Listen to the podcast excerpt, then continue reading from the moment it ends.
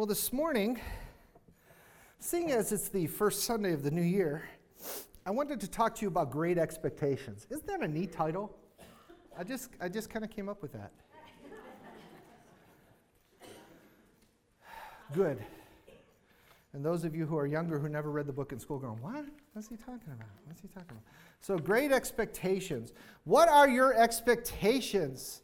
What kind of, an expe- what kind of expectations do you have for the new year? What expectations do you have for 2020?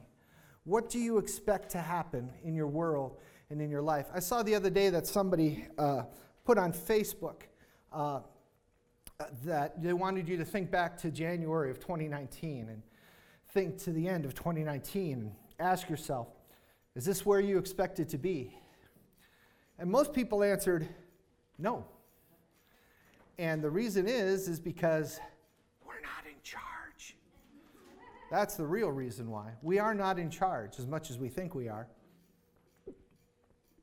And as much as we wanted to be. Yo, excuse me, I got a tickle in my throat for some reason this morning.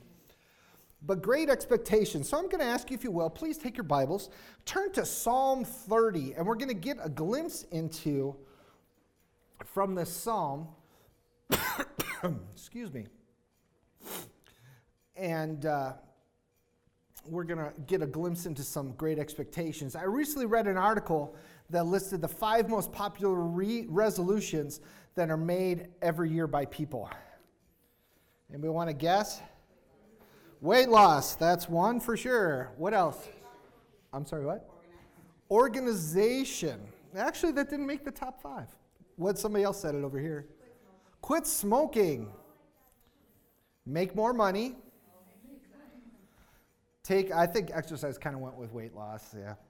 Make more money, improve relationships, and take up a new hobby. Mm.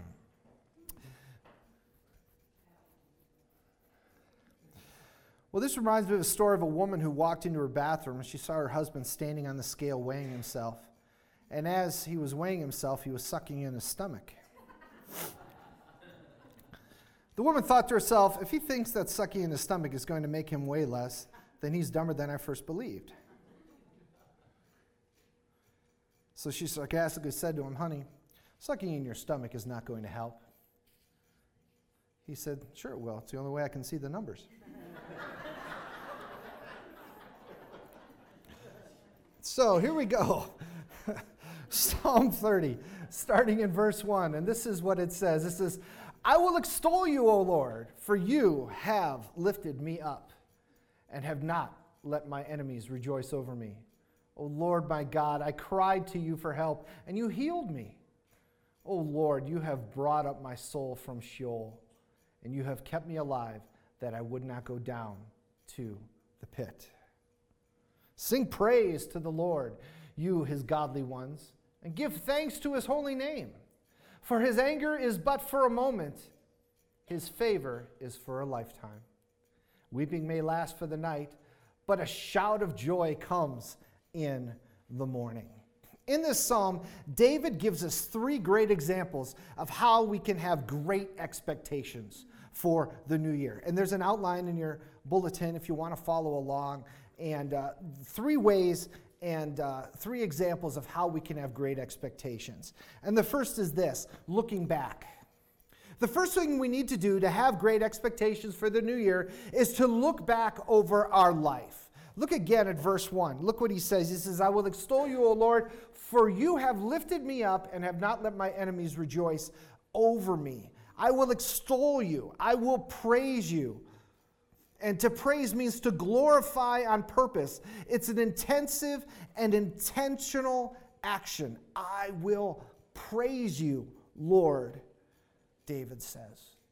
Now, why is David going to praise the Lord? Well, David's going to tell us.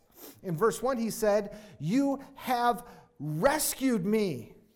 You have rescued me. In verse 2, he said, You restored my health. And in verse 3, he said, You have saved my soul. So David says, Lord, I'm going to praise you for what you have done for me. When I look back over my life and I think things over, I remember all that you have done for me. And for that, I will praise you. When I think of your goodness, I have no choice but to praise your name. G.S. Bowes, a 19th century preacher and author, once said that praise is the rent that we owe God. Kind of like that. And he concluded that the larger your house, the greater the rent should be. In other words, the more blessings that you observe from the Lord, the more praise is required of you. Because God doesn't bless us so that we can feel good about ourselves. He blesses us because we are His instruments of glory. And God is glorified as we declare to others that all the blessings that we have come from Him. You see, it's easy to get tripped up in our pursuit of prosperity and forget that it all comes from, from God. This is what happened to David. Look at verses 6 through 10 with me of the same passage. And this is what it says it says, Now, as for me, I said in my prosperity, I will never be moved, O Lord. For your favor, you have made my mountain to stand strong. You hid your face, I was dismayed. To you, O Lord, I called, and to the Lord I made supplication. And then he says this What profit is there in my blood if I go down to the pit? Will the dust praise you? Will it declare your faithfulness? Hear, O Lord, and be gracious to me, O Lord. Be my helper. The pride of prosperity had caused David to forget his need to trust in the Lord and caused him to boast in a spirit of self confidence and self sufficiency. Look what, how verse uh, 6 is put in the New Living Translation. It says, When I was, prosper- pro- bleh, when I was prosperous, I said, Nothing can stop me now. That's really what he was saying here. And God says, Oh, yeah? Right? We need to remember that everything comes from God, friends. Everything comes from God. This will help us to constantly put our trust in Him to meet our needs. Because if we start trusting in ourselves, I don't know about you, but I know me pretty good, and I'd much rather trust God than trust me, okay? That's my choice, for sure. We put our trust in God because He provides us with everything. So, the first way we can have great expectations for the new year is by looking back. The second is this appreciation.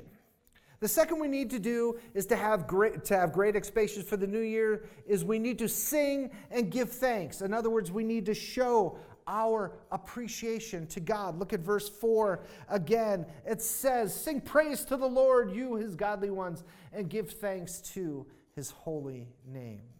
So we need to look back over our life, and now we need to sing and give thanks and praise God.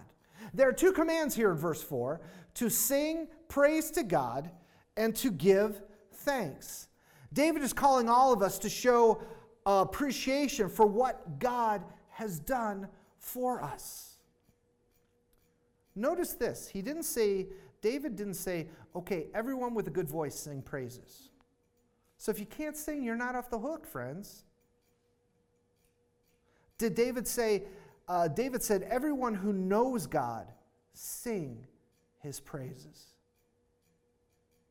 Now is your chance to make a joyful noise unto the Lord if you cannot sing. We need to show God our appreciation. And not just through song and not just through giving thanks in ourselves, but again, in showing that same appreciation to others. Let others see how much you appreciate God. Let others know how much you love God. Let others see you worship God.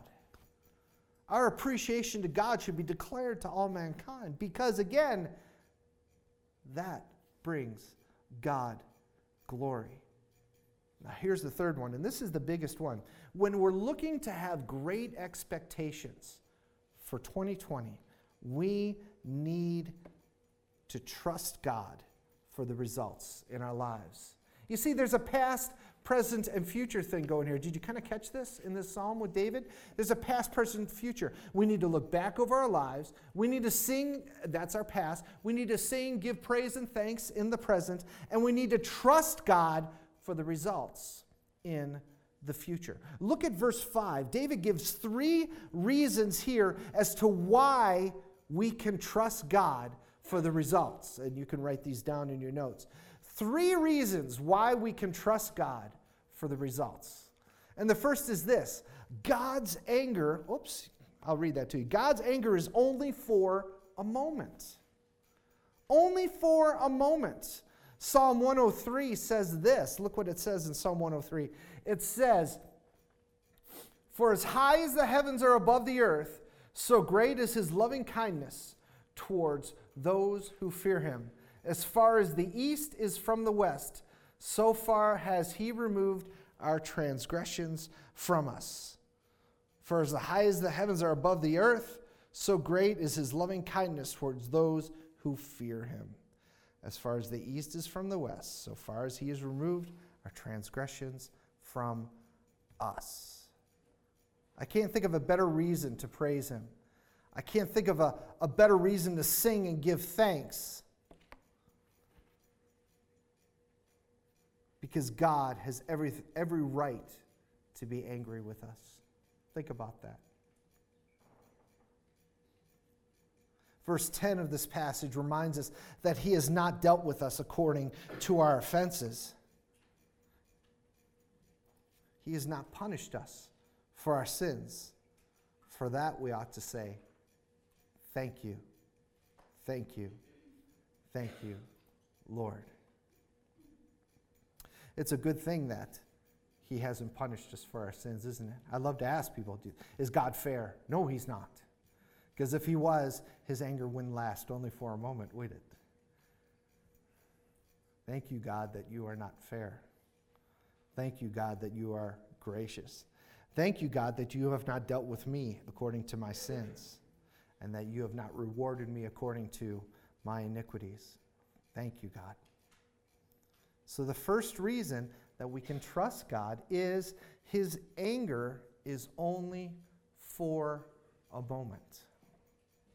The second reason we should trust God for the results is also found in verse 5. It is this that his favor is for a lifetime. His favor lasts a lifetime. Excuse me. but you know, that verse may confuse me a little bit. His favor lasts a life. Wait, wait a minute. God shows favoritism? Well, he must. Because it says here that his favor lasts a lifetime. If God doesn't show favoritism, how can it last a lifetime?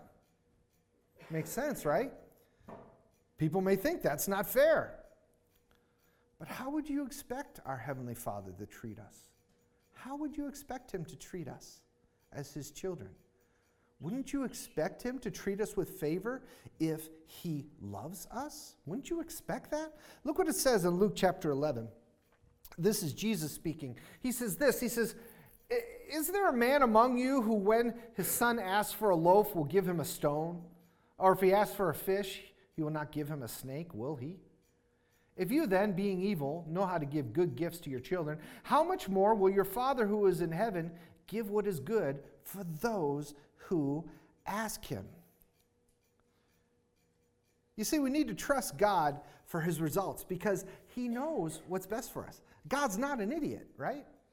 And he treats us with favor. He's going to give us the best things. Jesus says to his disciples, okay, you guys are idiots. This is basically what he said. You guys are idiots. You're not very smart. And you have kids.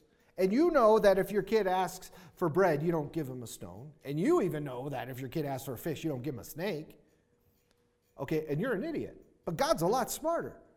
So if you know that, how much more does God know to show us his favor and to bless us with the right thing. And we need to trust God for the results because keep in mind with all of this, his favor lasts a lifetime.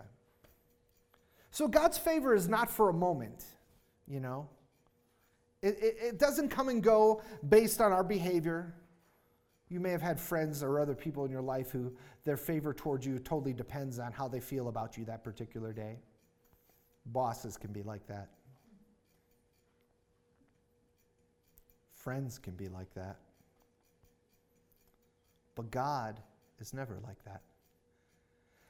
His favor lasts a lifetime. And it lasts a lifetime because His Word says it does.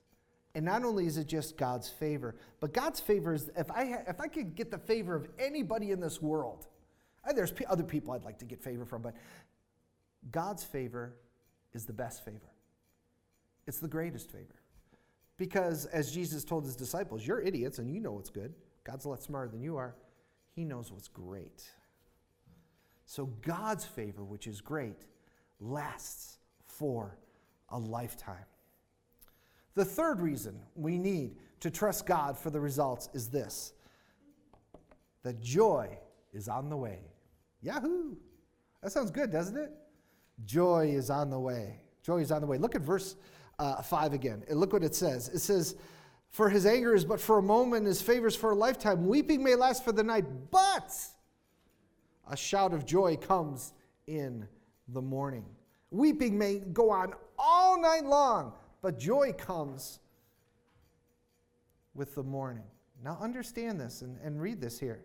Before we get to the joy, and I want to talk about that joy, let's spend a few minutes talking about the weeping, okay? You're like, Pastor, I don't want to talk about the weeping. How many people like the weeping part? If you do, there's something wrong with you. I'm just saying. Why do we need to talk about the weeping? Because we have to go through the weeping before we get to the joy. Friends, I don't know if you've ever thought about this, but weeping and joy go hand in hand. When you're watching a football game,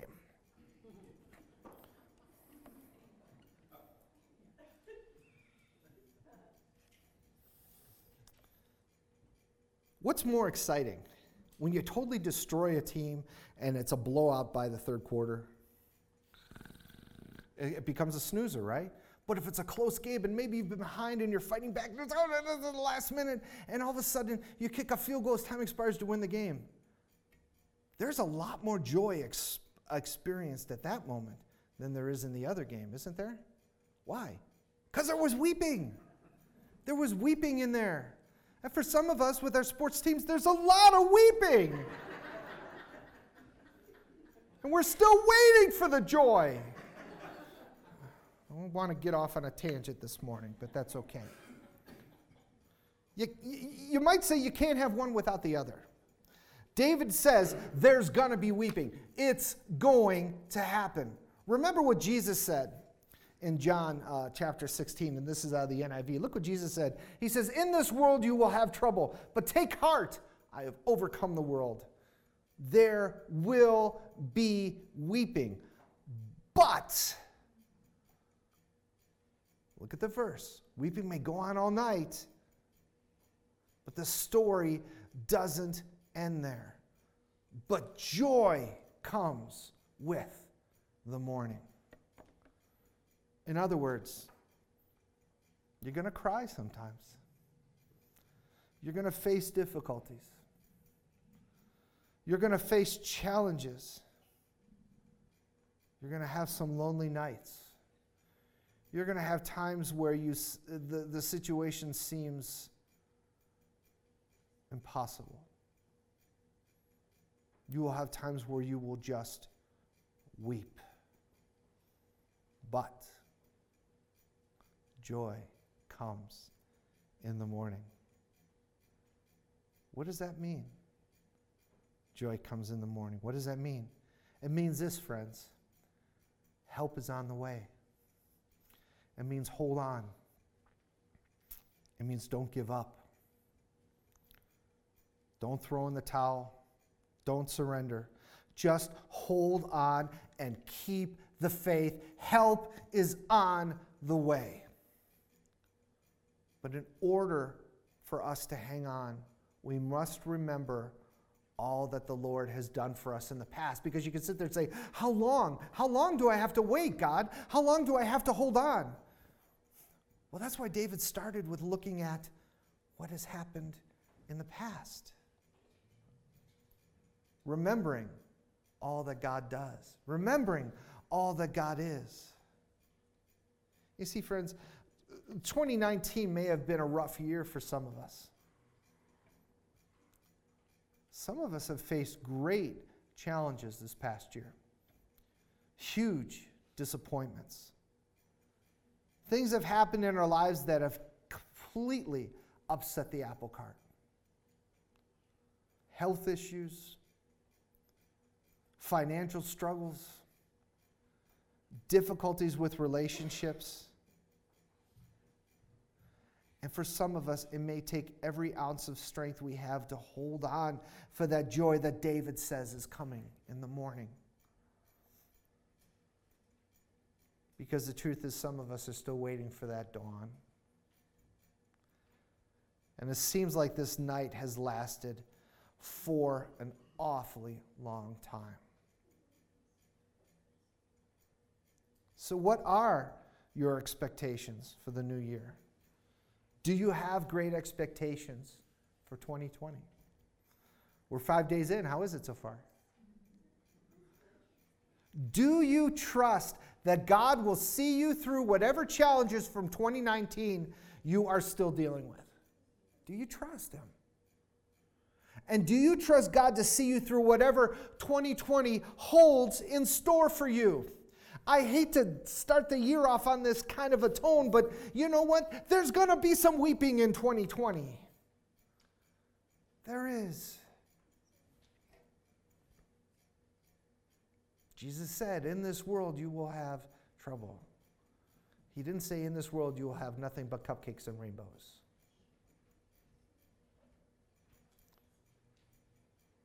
David says that after the weeping comes joy. So I want to recommend this to all of us this year as we journey through 2020. We know there's going to be weeping. We know that, okay? All right. But we know that joy comes in the morning. So I want to encourage all of us to look for the joy. Even in the midst of the weeping, let's look forward to the joy. Let's look for the joy. Because I don't know about you, but for me, I've also learned in my life that at any time there is weeping, there is still joy.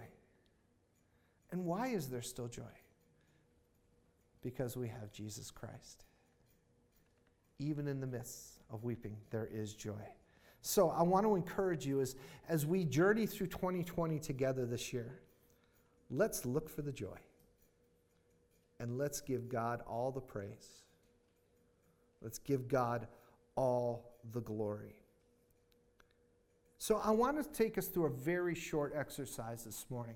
And I want us to go through the same exercise that David went through when he wrote this psalm. So, this is going to make some of you uncomfortable, but I don't care.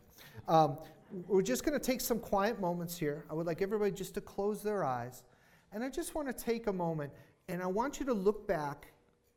Let's just look back over 2019. Everything that's happened, take a moment and remember some of the events. Some of you who are real technical will go through each month, but just take a few moments and remember the things that happened in 2019, the good things and the bad things. So I'm going to shut up now, and let's just take a, a minute to do that.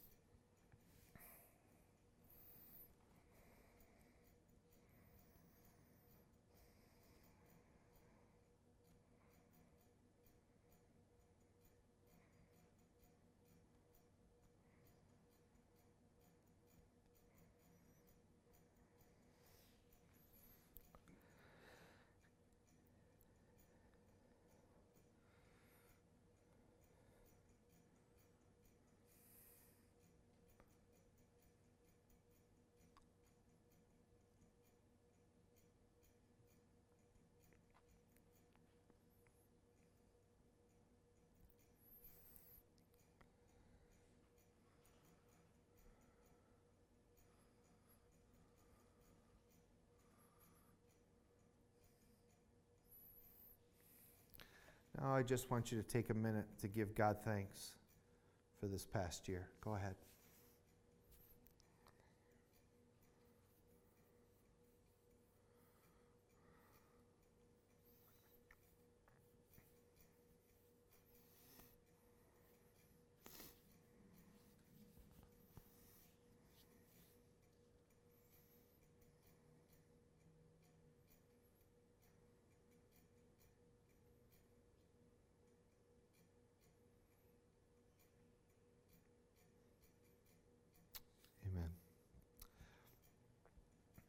As we look forward to 2020.